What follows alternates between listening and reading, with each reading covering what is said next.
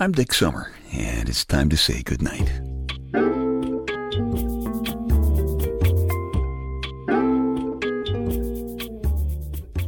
This is a quiet place to rest your head, a safe place to hide a hurting heart, a gentle place to fall. We just call this place Good night. I am sitting here in my big, comfortable black leather papa chair in my living room. Pretty soon I'm going to have to move it, and I'm going to have to try to remember to stand up first because it makes my lady wonder wench frown when I just try to hop it over to one side while I'm still sitting in it. You ever do that? You have to move a chair, but you're sitting there, and so you figure if you just hop a little, you know, you can kind of shove it over to one side. Not really a great idea. Makes my lady wonder wench frown when I try to do that especially in a chair this size. And the fact is, we have kind of a nice carpet, so it makes a little bit of a mess. So I will. Honest, I will stand up first and I'll move the chair. I have to do that because we always put our Christmas tree right between my chair and the big stereo speakers that our son Eric the inventor built for us a few years ago. We don't actually put our Christmas tree up until Christmas Eve, and it may be a, a, a bit early to start thinking about it right now. But it seems to be all everybody else is thinking about. I, I was over at the gas station today, opened the door, and I got hit with a blast of jingle bells.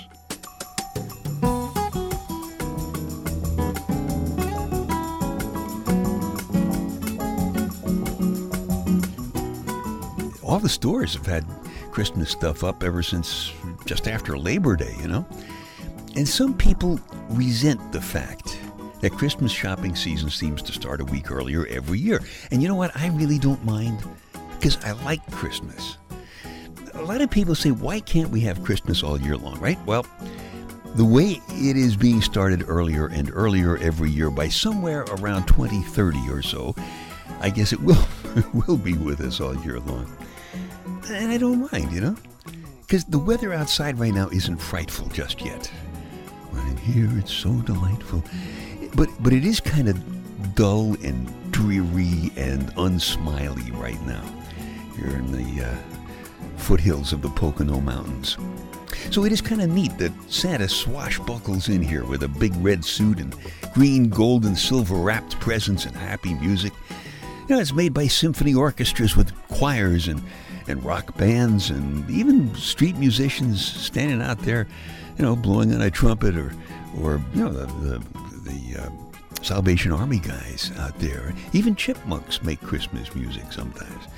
So there is no ducking away from Santa, so you can go and suck your thumb and put the back of your hand up to your head and cry in your beer because Santa sees you when you're sleeping and he knows when you're awake. No matter where you are, he's going to pop up and lay a ho ho ho on you if you give him a chance. I know things are tough this year for an awful lot of people. But no matter how tough things may be, Santa's price is right. So come on, give him a shot, you know, listen for the sleigh. Santa is a lot of things to a lot of people, but he pretty often gets a bum rap. Santa gets the blame for all the tasteless, crass, loud TV commercials for the biggest sale of the year. And he also has to take the fall for taking Christ out of Christmas. And I think he deserves better. I think it's time to really thank Santa because that stuff is not his fault. You know what Santa is? Santa is a connector. And to me, that's the real meaning of Christmas connection. Is every year, no matter how old you are, even if you're a Louie Louie generation person like me, you know, every year Santa connects you to who you were when you when you got your first electric trains or a sled or there's a bike under the tree or, or your first Christmas kiss. And most important for me, anyway, Santa is the connection to that very distinct Christmas Eve, tuck you in so Santa can come with his reindeer and presents kind of feeling that, that my parents gave me was so safe and happy and real. And Santa helps you pass that along to your kids every silent night. Of course, he knows when you've been bad or good, so be good for goodness sake. Not a bad reminder for those of us who are Louie Louie generation folks, and sometimes kind of slip. And we tell terrible Christmas puns like, as Adam said to his wife the day before Christmas, It's Christmas Eve. I know that's awful, but, but I love it. Even worse is the one about how the custom of putting an angel at the top of the tree started. It seems one Christmas Eve, Santa was really harried. Everything was going wrong. Mrs. Claus had burned all the fruitcakes. The elves were upset at their HMO providers. And one of Santa's sleigh runners was broken. And just then, the little angel that he had sent to bring home a Christmas tree walked in, dragging the tree behind him. And he looked up at Santa and he said, Where would you like me to put this tree, Santa? And that's how the tradition of the angel at the top of the tree was born. okay, all right. Groans are all right, but no pouting. Remember, you better not pout, you better not cry. Yeah. we do too much whining and not enough smiling the rest of the year. Come on, Christmas is a good smile connector.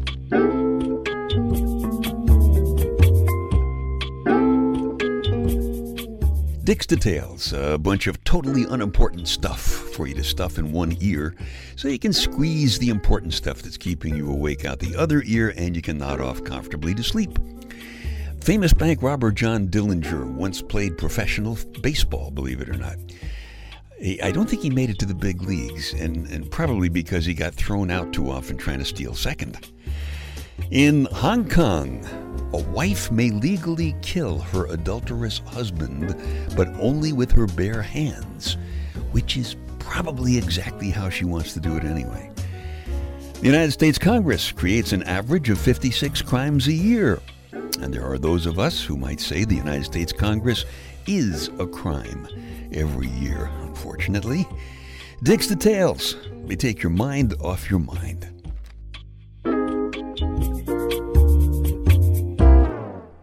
Okay, every year about this time, I always ask you to send your Christmas or Hanukkah or Kwanzaa or solstice stories, you know, however you celebrate it. They don't have to be spectacular even well written, just real, okay?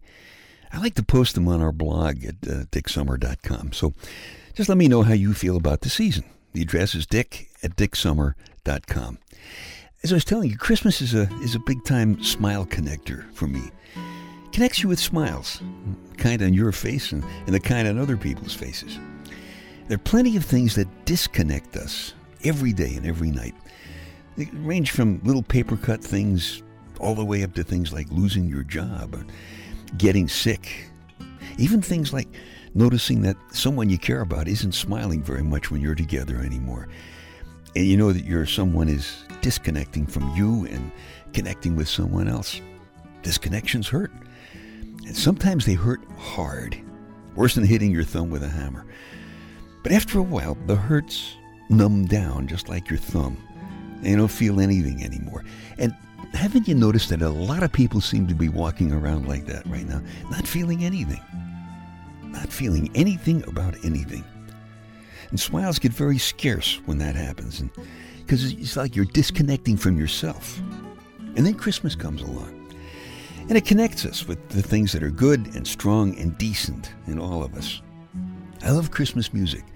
My dad was a church musician, and, and I love the stories, and I love the presents and the decorations.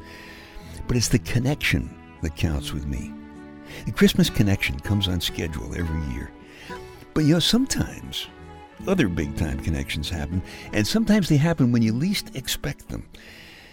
We have an air show every June at the airfield where I keep my little plane and they had a World War II B 17 bomber called the Memphis Belle there every year. That was the plane they made the movie about. And I was checking it out, and, along with another Louie Louie generation guy. And the other guy asked the plane's pilot if he could sit in the cockpit. And the pilot said, Well, I'm sorry, but the cockpit is off limits at an air show.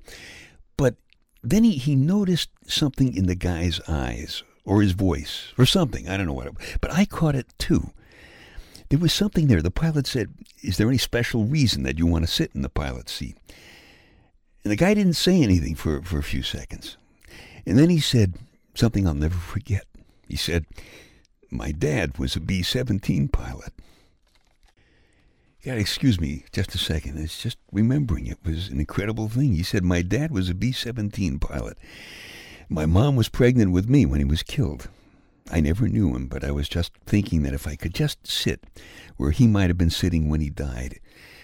And the guy couldn't finish the sentence. The pilot didn't say anything either. He just kind of stepped back and, and helped the guy into the pilot's seat. And the guy's hands were shaking when he touched the yoke and the throttles.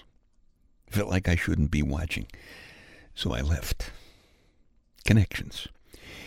I think the most important connection anybody can make is a reconnection to yourself, you know?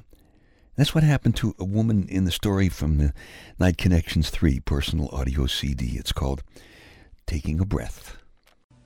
You've never been the kind of woman who could take a man's breath away. You've always known better than to try anything like that. So you're really not sure why you dyed your hair last week. It was just kind of a whim. Your kids thought you were being very funny, so you laughed along with them. Over the weekend, you found a new shade of lipstick, very bright, just this side of gaudy. Dad would have wanted you to wash your face, so would your ex-husband. But you wore it to work anyway yesterday. Your boss actually seemed a little bit annoyed, but she didn't say anything. One of the other lawyers in the office did. He said, hello. You're a secretary, a good one. It was the first time in several years that you've worked there that he or anybody else acknowledged that you were something more than just some other office machine. You've always believed in being good. You were a good daughter, a good wife, a good mother. You recycled. You wore your seatbelt at all times. You wore your clothes modestly. You did everything modestly. You even had modest orgasms. When you were married, of course. You feel a little strange about all these changes that are going on. Not evil, just kind of different. Actually, it's the first time that you've felt anything very much for a long time. You've even had lunch with a man today. A man who admits that he is a little bit lonely and a little bit wicked. He claims that he has spent the year since his wife died following what he calls his erotic intuition. And today it brought him to lunch with you. He is more powerful than any fantasy you've ever known and much less predictable. He's an ordinary looking, comfortable guy who works down the hall. Guy who understands that you have longings now that you haven't had for a long time. As a matter of fact, you don't even remember how to discuss them. He's very well aware that some of those longings involve him. He leaned forward over lunch and held your hand and just looked at your eyes and smiled and waited. Your body flashed hot with an icy streak down the middle. It startled you. You stood up quickly and started to leave, but he didn't let go of your hand. He was gentle but firm. And very quietly he said, You know, it really is all right to feel sexy and good and beautiful because that's what you are. And suddenly, right in the restaurant, you became, for one moment, someone else. Actually, you became yourself. You sat down so slowly and gracefully that the people around you stopped talking and watched. And you noticed that it was a full minute later until he remembered to breathe again.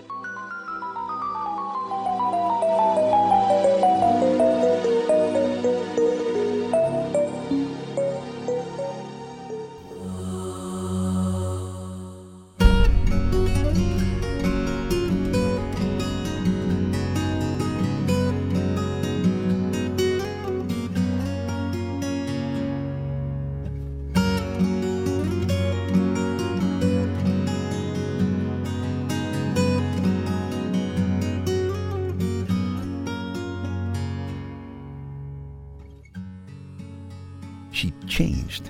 I swear, right there in front of everybody in the restaurant. And everybody could see it. So we all looked away. It was kind of instinctive. It was like we were respecting her modesty. It was just like she was changing her dress right there in front of us. And, and let me tell you, her new dress instantly made her look so beautiful. The story is called Taking a Breath. It's from the Night Connections 3 personal audio CD.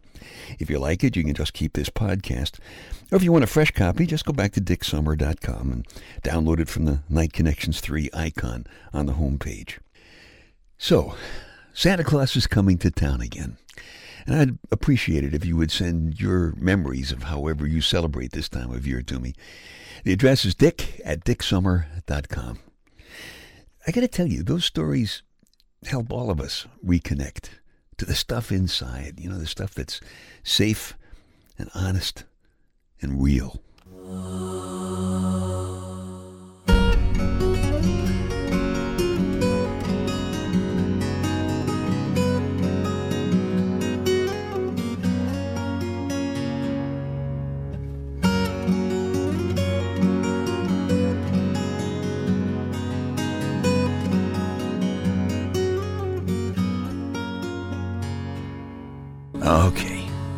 Time to tuck you in now.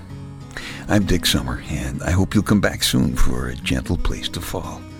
Quiet place to rest your head. Safe place to hide a hurting heart. Nice and easy now. Couple of deep breaths, come on. There you go. Just one more. That's better.